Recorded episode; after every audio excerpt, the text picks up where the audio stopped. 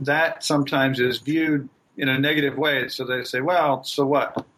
Patients have to exercise for the rest of their life. And I say, yeah. And that's, to me, that's okay because if you think about how do we treat Parkinson's now, we give them medication, right? And those individuals have to take those medications for the rest of their life. We implant them with deep brain stimulators. Those stimulators are on 24 hours a day, seven days a week for the rest of their life.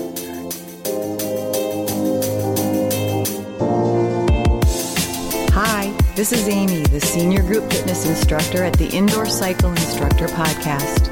Are you looking for a spark of inspiration to bring to your next class? Find us at indoorcycleinstructor.com.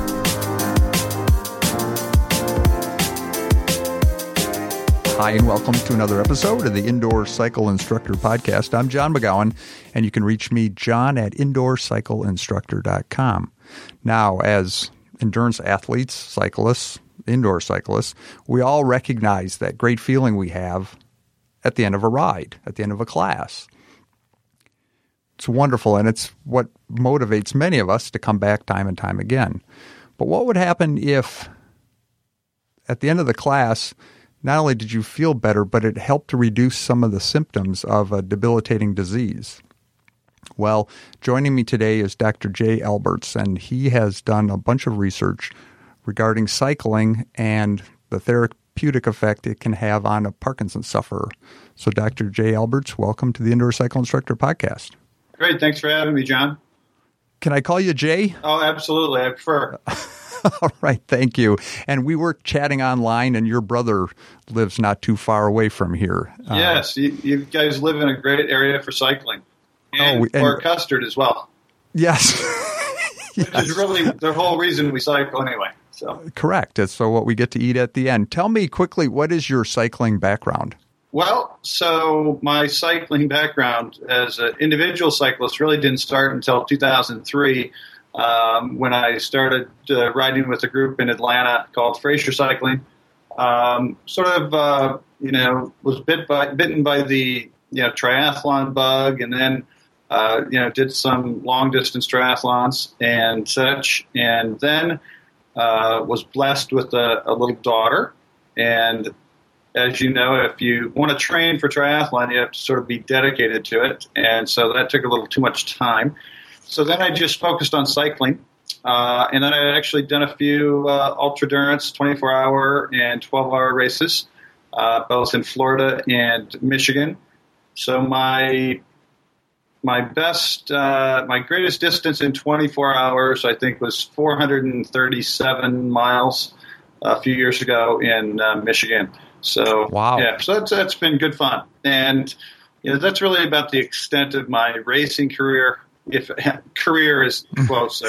Uh, well, that's what I call it. but uh, but now you know most again I focus a little bit more on ultra distance stuff, and uh, you know a big ride for me every year for fun is the the RAGBRAI.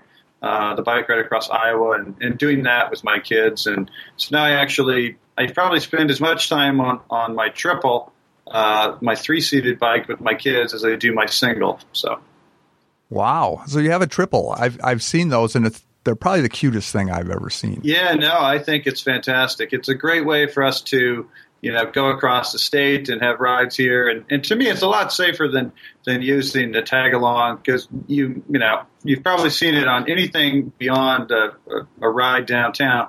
Um, you know, you start to get this the kid is leaning way over, and uh, I I just am not a big fan of tag alongs in terms of from a safety perspective. So understood. Now I have to ask before I forget: is do you have a picture of you and your kids that uh, I can put on this post? Oh, absolutely. I, I have multiple pictures. So well, good. I'll, we, so I'll, I'll, look forward to one. I think yeah, when people ride with us, we're like uh, they say, "Wow, it's like riding with a circus because uh, everybody's uh, looking and asking if they can take pictures." So yeah, I'll send one over.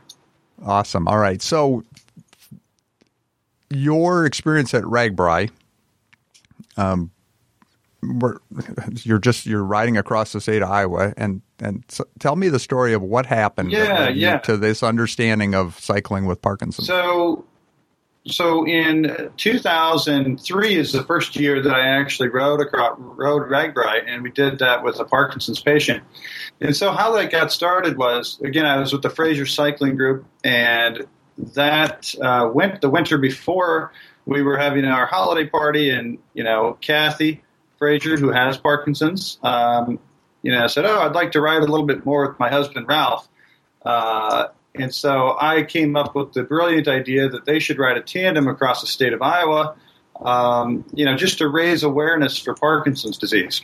And the reason I thought that was one, I thought, uh, you know, I had recently had a friend who was diagnosed with Parkinson's in Iowa, a, a, a farmer from the Midwest, and basically his approach was, well, you know, this de- disease is here and there's nothing I can do about it. And he just sat back and it was going to to you know it was to him a, a, a, death sentence you know so i really wanted to show you know people in rural america that hey being diagnosed with a neurological disorder is not a death sentence. You know you can still have a very active lifestyle. And cathy really embodied that. And so you know the idea was that ralph and cathy would ride across the state. We would give some talks here and there in small towns and say hey look at cathy. She, she would hold her up as this you know beacon of hope. Uh, and we did that. But the other thing that happened was, and I know that you ride tandem, uh, and you ride with your wife, which is uh, which is great. But Ralph and Cathy hadn't really practiced too much on a tandem, and so as you can imagine, uh, when they got through about the first half of the first day, uh, they really had some, uh, let's say, marital issues. yes, I can understand. So I think I think it all came to a head when Ralph got off the bike and accidentally forgot that Cathy was still in the back, and so Cathy ended up uh, on the ground. Um, and uh, as they were musing about divorce, I said, "Wait a second. Tell you what, Ralph, why don't you ride my bike and I'll finish out the day with Cathy." Um, and so it actually turned out that you know Cathy and I had a great time riding together that day, probably because we were not married, and uh, we just kept riding throughout the week together. And so during that week, she said, "You know, it doesn't feel like I have Parkinson's when I'm on the bike." And I said, "Okay, that's great." Um, you know, maybe because of all the pie and ice cream that we're eating, and you know, out of the traffic of Atlanta. And then she uh, during that week, she wrote a card out to a, a, member of our group, a birthday card, Happy Birthday, Gary. And I saw that card and I was amazed. And I said, Who wrote this card? Because, you know, there were there were only guys in our group at that time, and none of us are going to write Gary a birthday card. And she said, I did. Isn't it amazing? And I said, It is amazing. And so you might be wondering, why was it so amazing that she wrote a birthday card out to someone? Well, the amazing part was that Cathy experienced micrographia, which many Parkinson's patients do. And micrographia is a smallness and illegibility in handwriting. So normally her handwriting was very difficult to read and it was very small. Here, this card, Happy Birthday Gary, looked beautiful and very legible and, and a standard size. So that was that was sort of the first inkling of uh, you know the fact that maybe cycling or maybe tandem cycling may be doing something for the neurological system there. So, and, I, and I'll note that uh, one of my biggest regrets is uh, a day later I asked Gary, "Hey Gary, could I have your card?" And like a typical uh, male, he he had thrown it away. So yeah, so the evidence is gone. The evidence is gone. So, so at that time, again, I was a, a new professor in uh, Atlanta at Georgia Tech and Emory, and so we continued to do the ride uh, for the next uh, four years or so, and then I moved to the Cleveland Clinic and uh, took a position here at the Center for Neurological Restoration, and in doing so, I met a gentleman who was uh, a movement disorders neurologist who had Parkinson's disease and he had uh, deep brain stimulation. So, deep brain stimulation is a surgical procedure where we go in and we stimulate an area of the brain, and that improves motor uh, symptoms associated with Parkinson's. So, it's, it's a great uh, surgical intervention. So, he came with us in 2007, and you know, we were talking, and he's a scientist and a clinician, and we were talking about this whole exercise thing. And he said, Well, hey, let's test it out. So tomorrow I'll ride the tandem bike with you. And I said, Great. What he did is before we started the ride, he decided to turn his deep brain stimulation system off. Uh, just so everybody understands, this is something that you wear as a belt pack. No, no, no. So this is a this is this is brain surgery, right? So this is uh, you have a, a micro electrode that goes into your brain and it surges electricity into a certain area of your brain. So it's all underneath the skin. So you have this this generator that's basically under the clavicle, and you turn it on, and that stimulates or, or sends electrical impulses uh, to an area in the brain. So what you can do though is they empower the patients to be able to turn it on and off, and now they're doing some additional things with that as well. So what Dave did is uh, is that he turned his stimulator off before we got on the on the bike, and we have some really good video of him, you know, shaking immediately because the effects are immediate. And then we went on this 50 mile bike ride, just part of RAGBRAI, and he was on the back of the tandem. What happened was we stopped about 15 miles in for a little breakfast, and he looked at me while he was holding a Danish in his right hand, and he said, "Where does my tremor go?" And I said, "I have no idea, but let's get back on the bike." So that was really, to me, again, a big or a very important moment because I knew the effects of deep brain stimulation, uh, and they're very dramatic. And so now we were starting to have this sort of uh, change in function or you know symptoms as a result of this tandem cycling. So that's when we really started to say, okay, we need to do uh, sort of a preliminary trial here uh, to assess it. So, so that really started our, our scientific study of what we're calling forced exercise uh, for Parkinson's. So that people understand the riding a tandem, if you haven't, recognize that the the captain, the person in front, the stoker in the back are tied together with one chain, and typically the captain, well, not almost typically, almost always sets the cadence that's what you were doing when you're riding. Exactly. Correct. Yep. So that's very. It's a great description, and the it's interesting in the sense that people have been studying exercise in Parkinson's for you know 50, 60 years, and in general, the effects have not been all that impressive in, in humans. But now in the animal literature, people have been studying exercise, and they use a type of exercise that they call forced exercise as well where they actually put the mouse or the rat on a treadmill, turn it on, and the rat has to keep up with the treadmill. And the way they keep make sure that the rat keeps up with the treadmill is by having an electric grid behind the treadmill, right? So if it doesn't keep up, it's going to get shocked. So it's motivated to keep up. So the idea is that it pedal or it runs or exercises at a rate faster than it can on its own. So or would voluntarily. So I think we have the same thing going with the tandem, you know, sans the electricity. right. Again, Cathy and other patients that I rode with, they have, you know, one of the signs or symptoms of Parkinson's is bradykinesia or slowness of movement. So they naturally pedal at a slower rate than than I did. I pedaled at 80 to 90 RPMs. Cathy pedaled at about 40 or 50 RPMs. So again, as we got on the bike or on the tandem, she had to keep up with me in terms of my pedaling rate. And the other interesting part of that, we, you know, I could detect it on the tandem that she just wasn't sitting back there getting her legs moved around passively, but that she was actively contributing. And so then we did a study to actually look at that and to see, you know, actually, I think we have the very, the first and maybe the only uh, tandem that actually measured uh, power from the stoker and the captain and at the rear hub.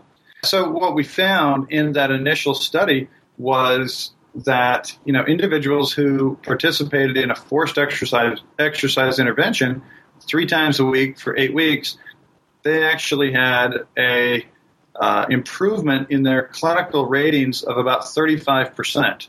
So when we put this into the con- and those patients who did voluntary exercise, same aerobic intensity. The only difference was that they could pedal at whatever rate they wanted they didn't show any improvement in motor function. Now, both groups showed improvement in cardiovascular function, which is great, right? So that, that just shows that exercise is good for you. Even if you're a Parkinson's patient, exercise is good for you. So that's great. But the motor benefit only came for those patients who were in the forced group. And that's where we started to think that, um, or support the hypothesis that there's something about the the rate of exercise going on here, and that the patients need their efforts to be augmented. You know, whether it's from a timing perspective or a, a power perspective or what, um, they needed to be augmented uh, for them to be able to achieve or to uh, derive benefit from exercise. So how did you how did you augment that then moving away from a tandem into a stationary cycle? Yeah, yeah. So now we have uh, developed a, uh, a motor and a motor control system that goes into a sort of a standardized or a standard uh, uh recumbent uh, type or semi-recumbent um, uh, stationary bicycle that you would find in any, you know, your standard uh, YMCA or Lifetime Fitness or wherever. Um, and so what we did is, again, this motor is, is built into the bike or attached to the system in, ter- in the uh, housing there. And it's really easy to put a motor on a bike and just turn it on and have it go. The challenge is to develop the algorithm so the individual is actually contributing effort or power to the pedal stroke, and that that motor and that control system is responsive based on their output, in addition to the desired output from the uh, from what we found in our research study. So it's sort of analogous. We're sort of trying to take. I know you're a captain of a tandem. I'm the captain. We're really trying to use that motor and that algorithm to to replicate what we do and what we feel on a tandem. Because when you're riding on the tandem, you can feel whether or not your stoker is working hard or not working hard, right? And there's these these very subtle this very subtle relationship between a successful tandem team in terms of knowing when the when the other person is working, not working, or how they can uh, optimize effort. My wife Amy would describe it differently. She would say that she feels compelled to work harder when I work harder. Yeah, yeah. So there's very interesting. We have some interesting data on on that. So we we looked at some normal or you know non Parkinsonian uh, cyclists on a on a tandem, and and with that same tandem on some road trials, and it was really interesting to see how. Um, that sort of relationship existed in terms of driving the other. The other really cool thing was when you look at the power analysis, that that the captain and the stoker would almost alternate with these little micro rest periods. Not that they would do nothing, but that their effort would decrease slightly um, after you know some sustained effort from the other person. Uh, it was a really cool interplay, and it was pretty consistent across teams. So you have data for uh, us tandem riders, yeah, yeah, able bodied. I haven't, I haven't bothered to publish it because I don't know who really. I don't know if any scientific journals really care about it. no. All right. You're finding though that there is also application in just using an unmotorized indoor cycle. Yeah. So if you had asked me two or three years ago if uh, or what Parkinson's patients needed to do in terms of exercise, I would have definitely said forced exercise. But I think what we're finding now, and this could be based on the demographics of the patients that are starting to join our studies or understand what is is related to uh, exercise and such. Um, but now I think there's obviously there's there's value, and we're showing some improvements in patients who are not necessarily undergoing forced exercise, but also voluntary exercise. And what's interesting is those patients are typically pedaling at a relatively high rate. So we're pretty excited about these findings because I think it you know, for some patients, I think they will need or do need uh, forced exercise, but for other patients who may be younger or, uh, or recently diagnosed and very healthy, they, other than having Parkinson's, they may be just fine with uh, a more high rate type of exercise. All right. So, are you describing where you've got someone who um, maybe has not exercised in 15 or 20 years? The difficulty in getting them? Yeah, it could be that, or even it, depending on their symptom severity, right? Uh, know, that's really what we're trying to understand in our research study is, you know, what, how can we develop patient-specific exercise programs or recommendations uh, for Parkinson's patients? Because, you know, we all know exercise is good, right? But, but I think when you have neurological disease, we need a little bit more information, a little more prescriptive information than just yeah, go exercise. Okay, so there has to be a, a protocol. Exactly. So All right. A lot of our indoor cycles nowadays are offering us, you know, data beyond um, or, or, data in general, meaning you know we have cadence indication, we have power indication, um, not to mention heart rate that we've been monitoring. You know, do those have uh, value in what? Yeah, no, I think we have to. I mean, right? Those are all you know um, measures of exercise performance or intensity. So, you know, we're monitoring not only power and cadence, but also heart rate and um, you know, we can monitor temperature as well. That doesn't seem to be as uh, important for us. But these other exercise performance variables uh, are very important. And I think the more information we can gather and use them essentially to come up with a, you know, I think about this as almost coming up eventually with a, uh, a dimensionless sort of system or unit that that will you know show patients that hey this is where you need to be. And it's really a compilation of you know cadence heart rate power uh, power contributed by the motor et cetera et cetera. Interesting. And that would be patient specific yeah yeah i think it's 100% patient specific because if i mean the old adage in neurology is, is that if you've seen 100 parkinson's patients you've seen 100 Parkinson's patients. Sure, there are you know some commonalities with respect to symptoms and, and signs, but in terms of the management of those patients, in terms of uh, drug protocols or pharmaceutical protocols uh, and surgical candidates, et cetera, each one really is essentially uh, looked at on a case by case basis. And I think if if we're really serious about this whole exercise thing, we need to be as rigorous in the prescription of exercise as we are in the prescription of uh, medication. So this would be something that your neurologist would prescribe for well, you, I this specific I think, protocol? You know, we've got a lot of neurologists here at the Cleveland Clinic and actually throughout the country who are who aren't necessarily prescribing it per se in the traditional sense, but they certainly send patients our way uh, for us to set them up on exercise programs or to join our clinical trials. Um, so yeah, in the future, I think um, you know we would love to be able to to you know put this in the uh, in the physician's you know bag of tools that they can use for the treatment of Parkinson's. Wow, very cool. And it, it just has such a I, I want to describe it as a halo around it, you know, too, in that you know that to do this or to provide this would would it sounds like really benefit these people and helping them to have um, just a more normal life. Well, yeah, it, you know, I think it obviously there are improvements in motor function, et cetera, et cetera, and that's great, and even cognitive function. But the other thing that it's it's a little harder to quantify is, but it's super important, is you know it changes how they approach the disease, right? So rather than being a passive recipient to you know, what are the effects of medications or what are the effect of what's the effect of deep brain stimulation?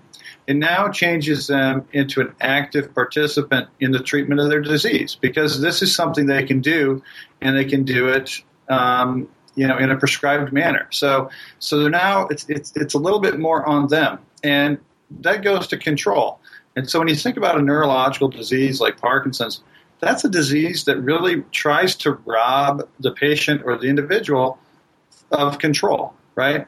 They no longer have control of their movements as well as they did. And so this gives them potentially that level of, or some level of control back.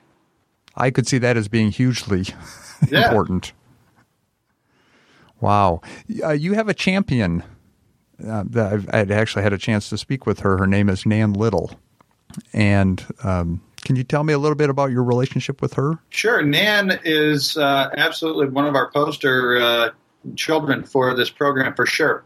And uh, so I actually met Nan via, she sent me an email um, and she talked about that she was doing these, you know, heard about our stuff and wanted to try it and et cetera, et cetera. And so we sort of set her up on a little program. Uh, and Nan has been uh, absolutely very diligent about doing this, and she does it on her own. We talked to her very early in her disease, and so she's been doing it on her own. And uh, in Seattle, and you know, obviously we're in Cleveland, so uh, she's very diligent. She's had really great you know results, and I think Nan can speak to the effects better than I can. I don't want to speak out of turn for her, um, but she's been great. And to me, I, I use her as sort of a an example of how it becomes a lifetime, or a, it becomes part of your um, part of who you are in terms of assessing, uh, or in terms of uh, your lifestyle. You know, so one of the the challenges with exercise that we all face is, you know, people want a really easy or quick fix, right? And this is not, you know, we are definitely not saying that eight weeks of forced exercise or this high rate exercise is going to cure your Parkinson's disease. And that sometimes is viewed in a negative way. So they say, well, so what? Patients have to exercise for the rest of their life? And I say, yeah. And that's, to me, that's okay because if you think about how do we treat Parkinson's now, we give them medication, right? And those individuals have to take those medications for the rest of their life. We implant them with deep brain stimulators.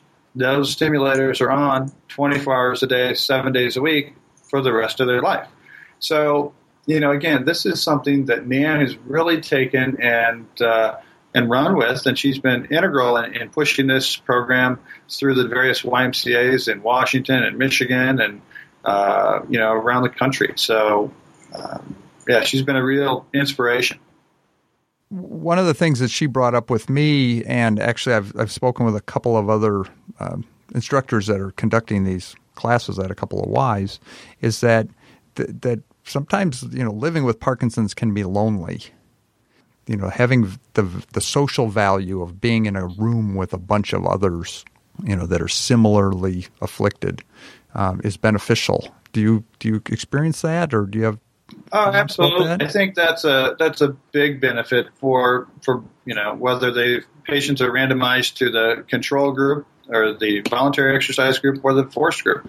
You know, our clinical trials, most clinical trials, you lose about 10 to 15 percent of your patients because they just quit coming or they just don't want to participate anymore. You know, our, our attrition rate is uh, less than 0.1 percent. Um, so patients come, and they come from a long ways away. And part of it is I think they're getting benefit, but the other part is, you know, I think the social aspect is, is significant for them and important for them. Um, and so we've had a number of you know social get-togethers outside the lab, and there's been great attendance and the relationships they build and the ability to you know look over on, on at the bike and see someone else who looks like them exercising is, is important. The other thing is that you know this it's different than going to a support group, right? Support groups are great, and I think there are a lot of great ones out there. But sometimes you have such a diverse group of individuals in the support group that those patients who are 53 years old and just diagnosed, for them to go to a support group with someone who's in the very late stages of Parkinson's, that many have told me that that's very depressing for them. And, you know, so I think we provide somewhat of a, uh, a similar population for folks to relate to. It all sounds wonderful. All right. So, what's next on the horizon for all of this? Yeah, so the next things, you know, obviously we're pushing forward with the Parkinson's, um, but the interesting part to me is how, you know, we have uh, fMRI data that shows the the effects of forced exercise are very similar to the effects in terms of the patterns of activations and the structures activated that are activated when you give a Parkinson's patient medication. Um, so, in fact, exercise is like medication here.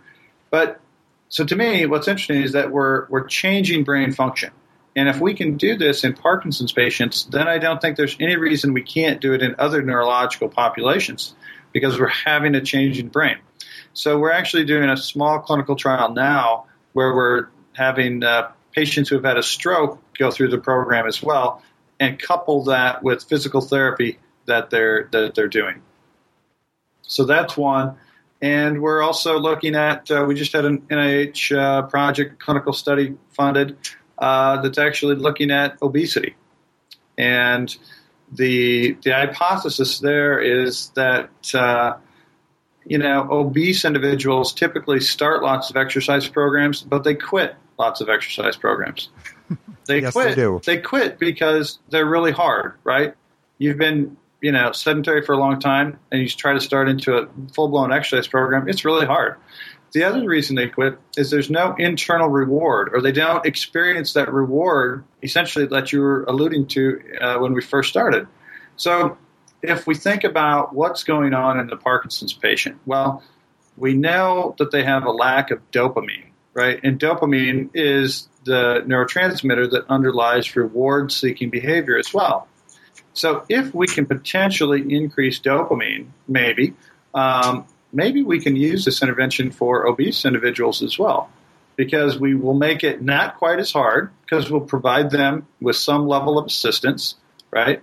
And if we can provide them with that assistance to reach these high rates of exercise that we're talking about, maybe we can get some increased levels of, of dopamines or other neurotrophic factors that give them this feeling of reward.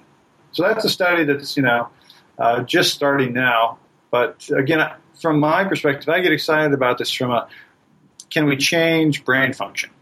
The whole thing it seems incredible. Um, you know, I guess I never looked at that from the you know talking about the obese. You know, because we'll see people in our classes. They just you know they finally decided you know that I got to do something. And is it accurate then to say that well, let me back up. It's my experience, and I and I think I speak for a lot of other instructors, is that we'll get a deconditioned person in, and they're not willing or not yeah willing to do the work that gets them to that dopamine point where you're getting those emotional uh, feelings of well-being, and and are am I hearing you say that that we need to help these people get to that place? hopefully that made sense. Yeah, well, I think what we need to try to do is to look at the mechanisms or what what's underlying reward or underlying reward sort of seeking behavior. And you know, I think again, there's good evidence to suggest it's dopamine. And so now looking to see how can we potentially elevate or you know change these dopamine levels, um, and you know obviously provide an environment in which is supportive and non-judgmental, et cetera, et cetera um, to you know so that, that these individuals can um, you know, potentially experience these benefits. Fascinating. Well, I'm going to be very encouraged to see how this all rolls out uh, here in the future. Yeah, yeah. Uh, no, it's uh, we're excited about it. Awesome. Well, uh, Dr. Jay Alberts, I appreciate your time today, uh, and I apologize to those listening because uh, this did get a little long, but I think there was a lot of just very valuable information included. So, again, Jay, thank you. Thanks very much, sir. Thanks for listening to the Indoor Cycle Instructor Podcast, the voice of indoor cycling. You can find us at indoorcycleinstructor.com and we're in the iTunes Music Store. Search Indoor Cycling and subscribe to our free podcast. Now, if you're like most instructors, you're struggling with finding the time to create the perfect class profile and the music playlist to go with it. If that sounds like you, consider a premium subscription to ICI Pro. We've done all the work for you. Inside ICI Pro, you'll find the largest collection of comprehensive class profiles for teaching conventional classes, classes featuring heart rate, and also power contributed by the most diverse collection of master trainers and rockstar instructors on the planet. Every profile includes a complete music playlist we guarantee your class will enjoy. Combine ICI Pro with Spotify, and you could be ready to teach an awesome class in minutes. Visit indoorcycleinstructor.com forward slash pro and start your no risk trial subscription today.